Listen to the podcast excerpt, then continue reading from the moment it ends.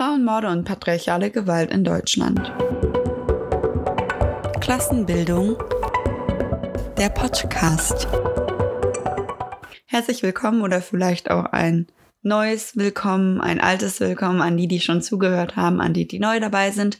Wir wollen uns heute gemeinsam mit diesen beiden Themen aus dem Titel beschäftigen, und zwar mit patriarchaler Gewalt und eben auch mit Frauenmorden, sogenannten Femiziden. Und wir wollen dabei ein bisschen genau untersuchen, was denn eigentlich ein Femizid ist. Also die Bedeutung von Femizid, ganz platt gesagt, ist, dass es um den Mord an einer Frau geht aufgrund ihres Geschlechts.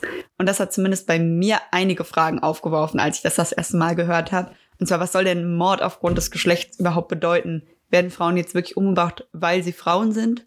Ist es wirklich wichtig, dem jetzt einen gesonderten Namen zu geben? Schließlich ist das ja nur eine Erklärung des Mordes und die Frau wäre ja trotzdem gestorben. Also warum ist es dann nicht einfach Mord an einer Frau? Und vor allen Dingen, es werden ja auch Männer ermordet und ist deren Tod dann weniger wichtiger, wenn man dafür keine besondere Bezeichnung hat, macht man es sich nicht vielleicht zu einfach, wenn man sagt Femizid, also die Frau wurde dann ermordet aufgrund dessen, dass sie eine Frau ist und nicht aufgrund dessen, dass irgendwie der Partner ein Arschloch ist. Warum quasi also benutzt man das Wort Femizid und warum sagt man nicht einfach Frauenmord? Um die Fragen beantworten zu können, müssen wir uns, glaube ich, zwei verschiedene Dinge ansehen und zwar sowohl die Morde selber, als auch die Situation der Geschlechter in Deutschland, die wir näher unter die Lupe nehmen sollten.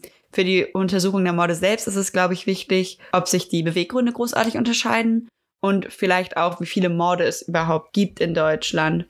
Die Untersuchung der gesellschaftlichen Verhältnisse ist dann, glaube ich, wichtig, um festzustellen, ob Männer und Frauen wirklich gleichgestellt sind. Sind sie es, so wäre ein Mord aufgrund des Geschlechts so gut wie unmöglich. Sind sie es nicht, so könnten besondere Beweggründe unter anderem, glaube ich, gesellschaftliche Erwartungen sein, die von der Frau nicht erfüllt werden. Oder vielleicht ein Machtverhältnis, das sich im Mord widerspiegelt.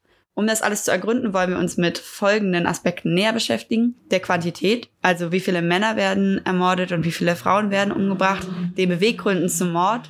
Also wir wollen unterscheiden quasi, ob äh, Männer und Frauen dieselben Mordbeweggründe haben. Und natürlich äh, gibt es auch andere Geschlechter als Männer und Frauen. Ne? Das will ich jetzt vorweg sagen. Wir können das nur leider noch nicht so genau untersuchen, weil es dazu einfach noch keine Daten gibt in Deutschland. Und dann, glaube ich, wäre der dritte Punkt die gesellschaftliche Situation von Frauen. Also kann man heute überhaupt noch von einem Ungleichgewicht sprechen. Das erste Thema, über das wir wirklich intensiver sprechen wollen, ist also die Quantität.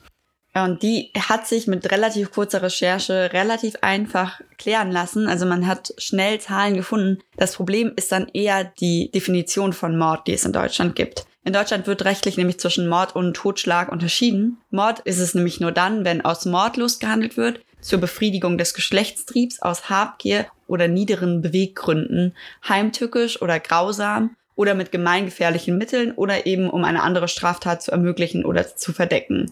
Wenn man aus diesen Gründen einen Menschen tötet, dann ist es Mord. Alles andere ist Totschlag. Das macht die Lage vor allen Dingen deshalb knifflig, weil zum Beispiel, wenn ein Partner oder eine Partnerin jemanden aus Eifersucht umbringt, dann wird das häufig zu Totschlag gezählt und nicht zum Mord. Warum? Eifersucht ist laut vieler Richter kein niederer Beweggrund und wird im Gesetz ja auch nicht explizit erwähnt. Die Zahlen aus den Statistiken sind also leider nicht besonders aussagekräftig, weil man einfach nicht weiß, wie viele Morde an Frauen zum Beispiel zu Totschlag gezählt wurden. Laut diesen Statistiken gab es 2019 346 Morde oder Mordversuche an Frauen und 616 Morde oder Mordversuche an Männern. Letztendlich wirklich ermordet wurden 245 Menschen in Deutschland. Wie viele davon welchem Geschlecht angehören, kann ich leider nicht sagen, weil ich es einfach nicht rausfinden konnte.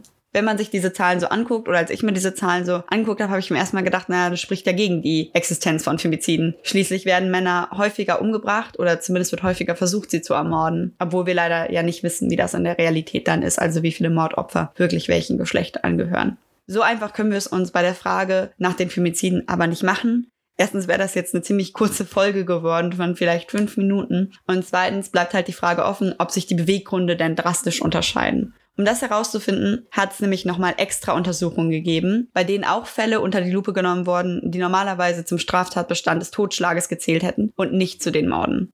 Diese Zahlen haben mir zumindest eine ganz neue, ganz andere Realität gezeigt. In Deutschland wurden nämlich 2018 148 Personen von ihren Partnerinnen oder Ex-Partnern umgebracht. Davon waren 122 Frauen und 26 Männer. Dabei ist das Jahr 2018 jetzt kein Einzelfall geblieben, sondern die Untersuchungen, die gehen zurück bis ins Jahr 2015. Bei den getöteten Männern ist die niedrigste Zahl 16 und die höchste 34. Bei den Frauen ist die niedrigste Zahl 122, also die vom Jahr 2018, und die höchste ist 155. Diese Zahlen zeigen, dass die Motive für Morde an Frauen in der Regel andere sind als die für den Mord an einem Mann. Zu anderen Geschlechtern gibt es dabei leider keine Statistiken, also wissen wir das nicht, wie viele Menschen dort von ihren Partnern oder Ex-Partnern umgebracht wurden. Worüber wir jetzt noch nicht gesprochen haben, ist die Rechtslage von Femiziden. Das ist aber auch wirklich ein relativ knappes Thema. Es gibt sie nämlich nicht.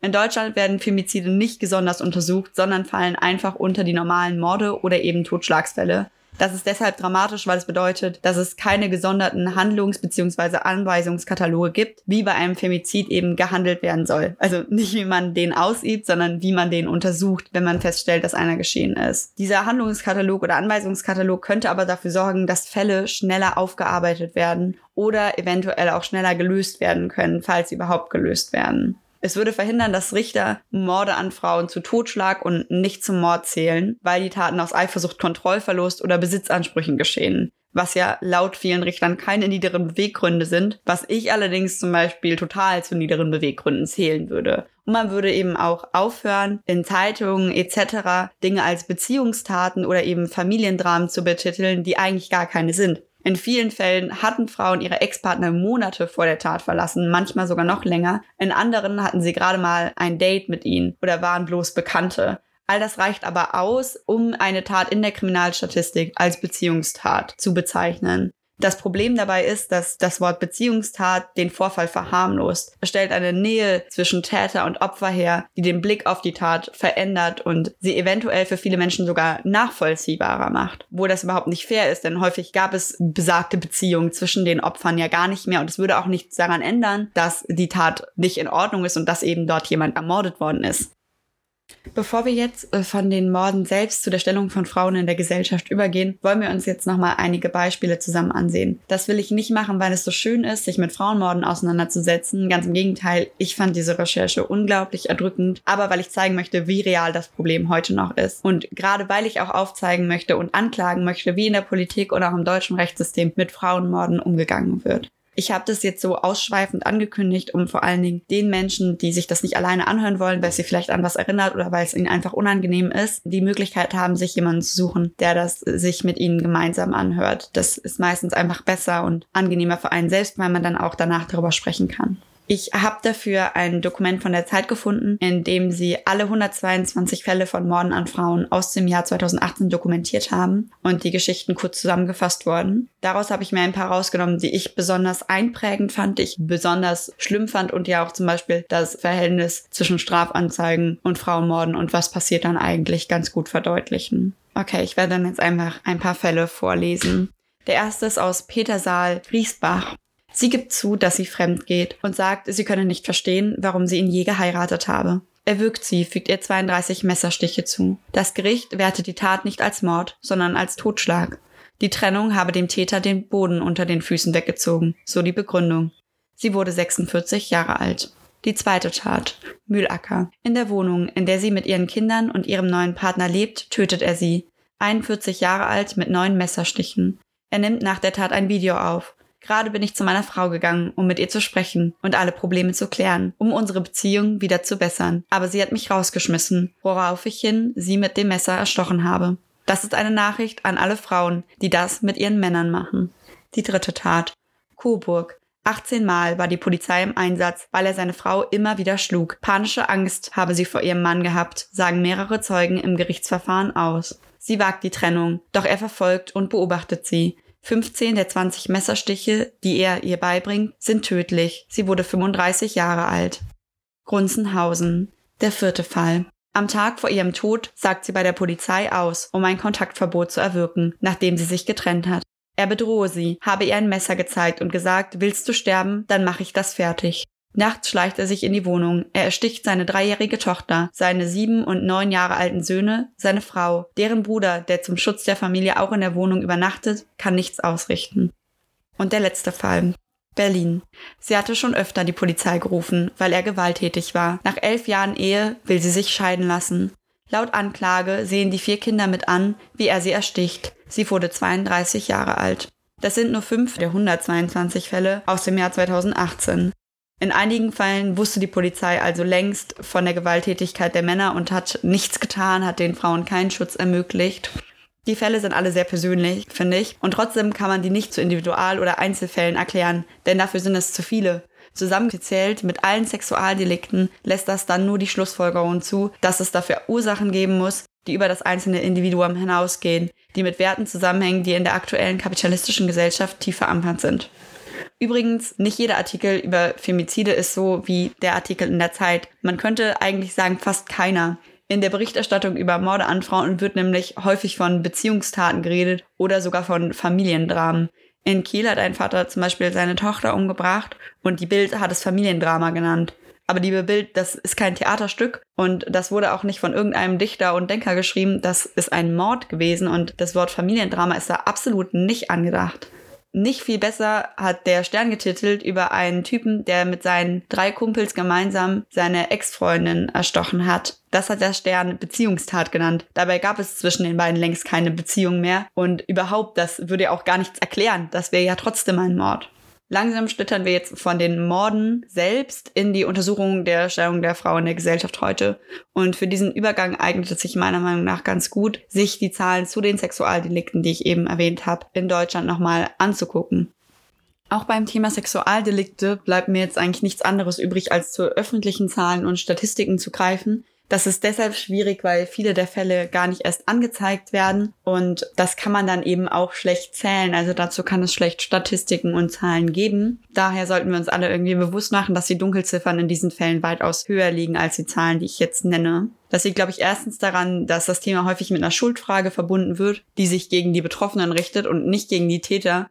Also so Sachen wie, was hattest du an oder warum warst du alleine unterwegs? Und außerdem kostet es Überwindung, über so ein traumatisches Ereignis zu reden. Und die Aufklärungsquoten sind insbesondere bei Vergewaltigung und Missbrauch ziemlich gering. Man sagt, in Deutschland werden so ungefähr 10 Prozent aller Vergewaltigungen angezeigt. Ich würde tatsächlich davon ausgehen, dass es noch viel weniger Prozent sind, die angezeigt werden. Einfach deshalb, weil es viele Vergewaltigungen äh, in Partnerschaften oder auch zum Beispiel in der Ehe gibt, über die nie gesprochen wird, über die die Betroffenen nie ein Wort verlieren. Und die kann man dann selbst in Schätzungen eben nur schlecht berücksichtigen. Und in 2019 äh, gab es in Deutschland natürlich dann auch Opfer von diesen Straftaten.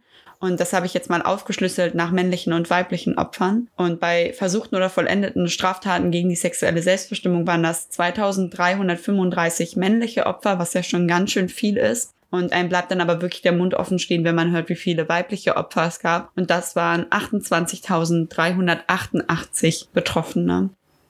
Dazu gehören dann natürlich eben auch Täter. Also wenn es Opfer gibt, dann muss es auch Leute geben, die das getan haben. Ich wollte eigentlich aufschlüsseln, wie das im Jahr 2019 war. Also wie viele Täter gab es je nach Geschlecht. Das Problem ist, dazu habe ich keine Zahlen gefunden. Und dann habe ich mir die Zahlen aus 2018 angesehen. Und ich glaube, es macht Sinn, die jetzt hier auch noch anzubringen, Ganz einfach, weil die Zahlen nicht so schwankend sind zwischen den Jahren. Also wenn man sich die Statistiken über mehrere Jahre ansieht, dann ist es halt häufig so, dass die Zahlen nur um irgendwie 100 oder so schwanken. Und das ist bei Sachen, die in den Tausendern gehen, eben tatsächlich dann Sinn macht, das trotzdem zu nennen. Und 2018 gab es bei vollendeten sexuellen Nötigungen, sexuellen Übergriffen und Vergewaltigungen eben 102 weibliche Täterinnen und 7945 männliche Täter. Also auch hier gibt es einen massiven Unterschied zwischen den Geschlechtern. Und es gibt auch einen massiven Unterschied zu den Zahlen von 2019, die ich eben genannt habe. Das dürfte jetzt einigen aufgefallen sein. Das liegt nicht daran, dass es weniger Straftaten gab, das wäre zwar schön, aber das ist nicht so, sondern das liegt daran, dass 2019 versuchte unvollendete Straftaten gezählt wurden, die gegen die sexuelle Selbstbestimmung gehen. Bei den Zahlen von 2018 geht es aber nur um vollendete Straftaten und dann eben auch nicht um alle Straftaten gegen die sexuelle Selbstbestimmung, sondern nur explizit um sexuelle Nötigung, sexuelle Übergriffe und Vergewaltigung. Und daher sind die Zahlen in 2018 anders als in 2019. Das zeigt aber eben trotzdem, die Differenz zwischen weiblichen und männlichen Tätern ist sehr, sehr hoch und zwar über 7800 höher An dieser Stelle will ich jetzt kurz die Gelegenheit nutzen, mit ein paar rassistischen Vorurteilen aufzuräumen. Und zwar wird ja häufig gesagt, ah, das sind alles die bösen, bösen Ausländer, die alle unsere Frauen vergewaltigen. Das ist einfach falsch. Also wenn man sich die Statistiken ansieht, dann sind die Tatverdächtigen in den Fällen für Vergewaltigung, sexuelle Nötigung und sexuelle Übergriffe in besonders schweren Fällen einschließlich Todesfolge überwiegend Deutsche. Da sind fast 2000 mehr Deutsche als Menschen ohne deutsche Staatsangehörigkeit als Täter aufgelistet. Die Zahlen zeigen also ganz eindeutig, dass das einfach nur ein Vorurteil und Schwachsinn ist. Was alle Zahlen insgesamt, die ich gerade aufgelistet habe, zeigen, ist die aktuelle Situation von Frauen in Deutschland oder von Frauen heute, weil es ist nicht so, als wäre es jetzt in anderen Ländern großartig besser. Und diese Zahlen zeigen ein Machtverhältnis zwischen den Geschlechtern. Aber was bedeutet denn eigentlich Machtverhältnis oder was meine ich, wenn ich von Unterdrückungsverhältnissen rede? Um die Frage zu beantworten, reicht es jetzt nicht einfach, sich Statistiken und Straftaten anzusehen, weil Belästigung gehört zwar für viele Frauen zum Alltag dazu, aber das ist nicht unser ganzer Alltag, sondern das Besondere an dem von mir beschriebenen Machtverhältnis ist, dass es sich durch jede Phase unseres Lebens zieht. Wir nennen dieses Machtverhältnis Patriarchat. Der Begriff des Patriarchats beschreibt ein gesamtgesellschaftliches Unterdrückungsverhältnis, also nichts, was nur zwischen zwei Menschen passiert, sondern etwas, das sich durch die ganze Gesellschaft trägt. Und in diesem Machtverhältnis oder Unterdrückungsverhältnis sind eben Frauen die Unterdrückten. Ich werde in einer Folge nochmal genauer auf das Patriarchat eingehen oder wann es entstanden ist, wie es dazu kam, woher der schwierige Name kommt, alle Fragen, die ihr dazu habt, könnt ihr auch gerne uns vorher irgendwie als Kommentar reinschreiben. Dann gehen wir darauf irgendwie näher ein oder befassen uns damit ein bisschen intensiver. Heute will ich aber nicht zu sehr vom Thema der Gewalt und der Femizide abschweifen und werde daher nur einige Beispiele nennen, die die Auswirkungen des Patriarchats auf das Leben der Frauen heute verdeutlichen und dann immer wieder quasi Bezug nehmen zum Thema Femizide. Diese Beispiele sollen zeigen, dass sogenannte Beziehungsmorde kein von der Gesellschaft isoliertes Phänomen sind, sondern dass im Kapitalismus bestimmte Werte, Normen und Rollenbilder reproduziert und produziert werden, die mitverantwortlich sind dafür, dass Frauen ermordet werden, die aber auch in unserem Alltag Einfluss nehmen. Aus meinen letzten Worten kann man jetzt eine Forderung und eine Frage, glaube ich, rauslesen, wenn man das möchte. Erstens, ja, mit den Beispielen ist ja klar, wenn ich sage, ich habe welche, sollte ich auch welche nennen. Und zweitens, was hat das Ganze denn jetzt wieder mit dem Kapitalismus zu tun? Das will ich jetzt beides in den folgenden Minuten noch abhandeln. Die folgenden Fakten, die ich jetzt als Beispiele nenne, sind Fakten, die sich vor allen Dingen auf Deutschland beziehen. Und zwar verdienen Frauen weniger Geld. Und wir könnten uns jetzt über den Gender Pay Gap unterhalten. Ob der bereinigt oder unbereinigt ist, das wird ja jetzt andauernd äh, diskutiert, was irgendwie das Wichtigere ist. Darüber möchte ich aber heute nicht sprechen, sondern ich möchte eher äh, zeigen, was denn Gender Pay Gap wirklich in der Realität bedeutet und in der Realität bedeutet das, dass jede zweite Frau, die arbeiten geht, das in Teilzeit tut. Also arbeiten nur rund 50 Prozent der Frauen Vollzeit. Dem steht eine verblüffende Zahl bei den Männern gegenüber. Und zwar arbeiten Männer, die arbeiten, in 91 Prozent aller Fälle in Vollzeitjobs. Daraus erschließt sich, dass auch viele Minijobberinnen, um genau zu sein, 60 Prozent aller Menschen, die einen Minijob haben, weiblich sind. Und in Minijobs, das muss man, glaube ich, dazu sagen, gibt es häufig deutlich weniger Kündigungsschutz. Es gibt weniger Gehalt und so haben die Leute, die darin arbeiten, kaum finanzielle Sicherheit. Abgesehen davon gibt es noch einen dritten Faktor, der dafür sorgt, dass Frauen weniger Geld verdienen. Und das ist, dass viele Berufe, in denen zu großen Teilen neben Frauen angestellt sind oder arbeiten, schlecht bezahlt werden, beispielsweise Pflegeberufe, Kindergärtnerin, Friseurin, Kosmetikerin, Verkäuferin etc. etc. Das ist natürlich ganz generell großer Mist. Aber nimmt man das Ganze jetzt in den Kontext der Femizide oder anderer Gewalt an Frauen, dann sorgt es dafür, dass Frauen finanziell abhängig sind von ihren Partnern oder vielleicht ihrer Familie so können sie nur ganz schwer aus gewalttätigen Beziehungen oder psychisch belastenden Partnerschaften aussteigen, sich lösen oder Schluss machen. Ein zweites Beispiel aus dem Leben ist, glaube ich, dass Frauen mehr Hausarbeit leisten. Das könnte vielleicht vielen Leuten schon so unterbewusst klar sein, dass irgendwie die Mutter immer gekocht hat und eben nicht der Vater in den meisten Fällen. Aber auch dazu gibt es Statistiken. Und zwar arbeiten Frauen in der Woche im Schnitt 29,7 Stunden im Haushalt. Bei Männern sind das knapp 10 Stunden weniger. Die Frau ist also in vielen Fällen alleine für Kindererziehung, für Putzen und Kochen zuständig. Und das ist eben nicht alles relaxend und das macht man irgendwie, weil einem das liegt, sondern das ist quasi fast ein zusätzlicher Job, der erledigt werden muss.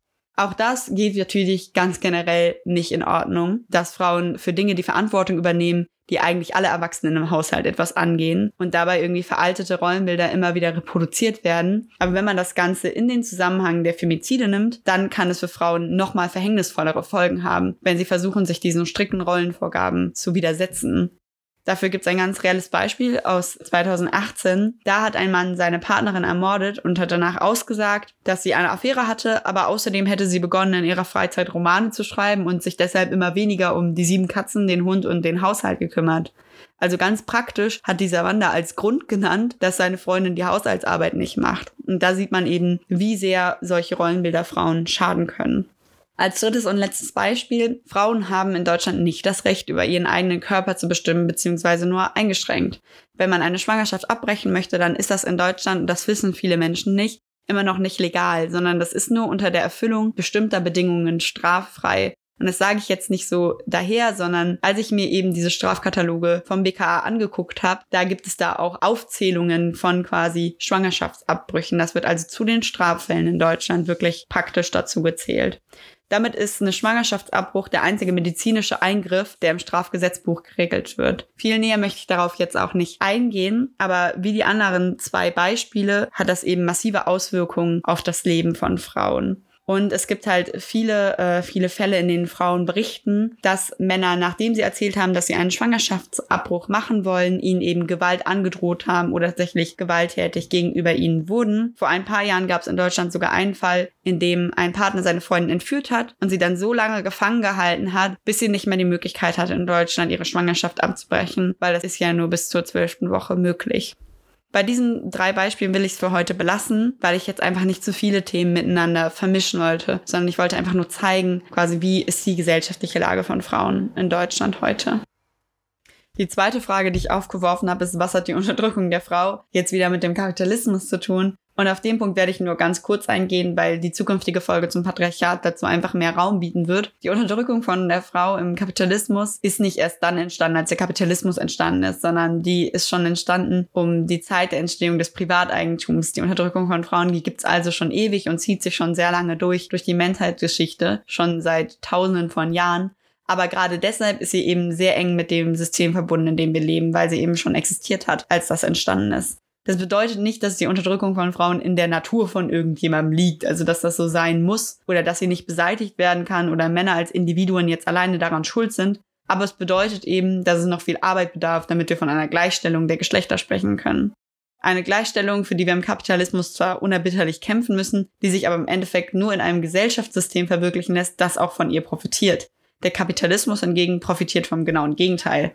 Also der Kapitalismus holt einen Gewinn aus der Unterdrückung von Frauen. Das sieht man beispielsweise an der unbezahlten Reproduktionsarbeit. Also Reproduktionsarbeit werde ich auch dann nochmal genauer erklären. Aber da fallen zum Beispiel Hausarbeit und Pflegearbeit drunter. Und wenn diese neben dem Job von Frauen erledigt wird, also wenn Frauen 40 Stunden arbeiten gehen und dann quasi nach Hause gehen und da ihrer natürlichen Gabe nach Hausarbeit machen und putzen, weil es ihnen einfach Spaß macht und sie das ja so gewohnt sind, dann äh, ist das ja einfach völlig in Ordnung. Nimmt man aber die 29,7 Stunden, die Frauen Hausarbeit pro Woche machen, wirklich als Arbeitsstunden wahr, und das ist es im Endeffekt, Frauen arbeiten in dieser Zeit, dann würde man schnell erkennen, dass 40 Stunden Lohnarbeit zusätzlich zu viel sind, weil dann kommt man einfach auf 69,7, also fast 70 Stunden Arbeit die Woche. Das sollte kein Mensch leisten müssen. In der Realität leisten das aber eben gerade ganz viele Menschen und vor allen Dingen Frauen.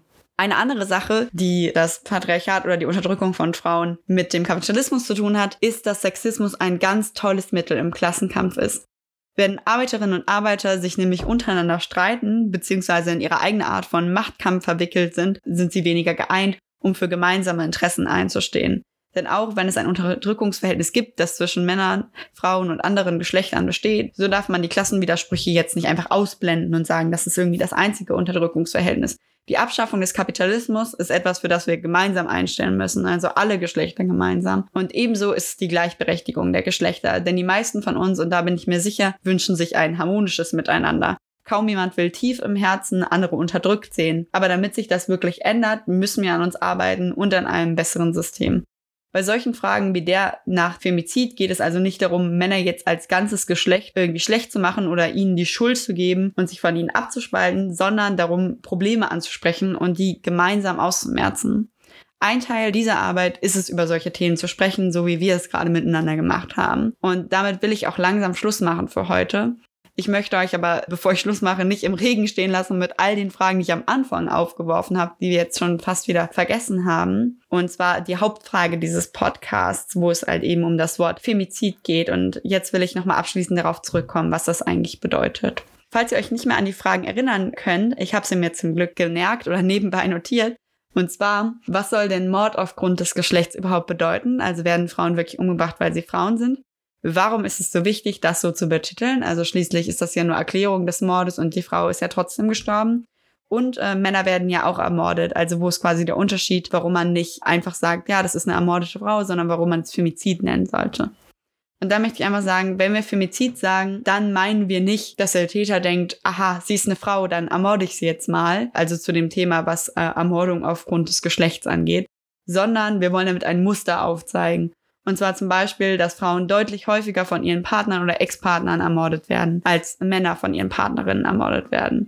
Und wir wollen aufzeigen, dass Rollenbilder, die Frauen als Besitz des Mannes darstellen, die ihnen zuschreiben, unterwürfig und ruhig zu sein, ihnen nicht nur in ihrer Entwicklung schaden oder ihre Lebenssituation erschweren, sondern halt auch tatsächlich ein akutes Risiko für ihr Leben darstellen.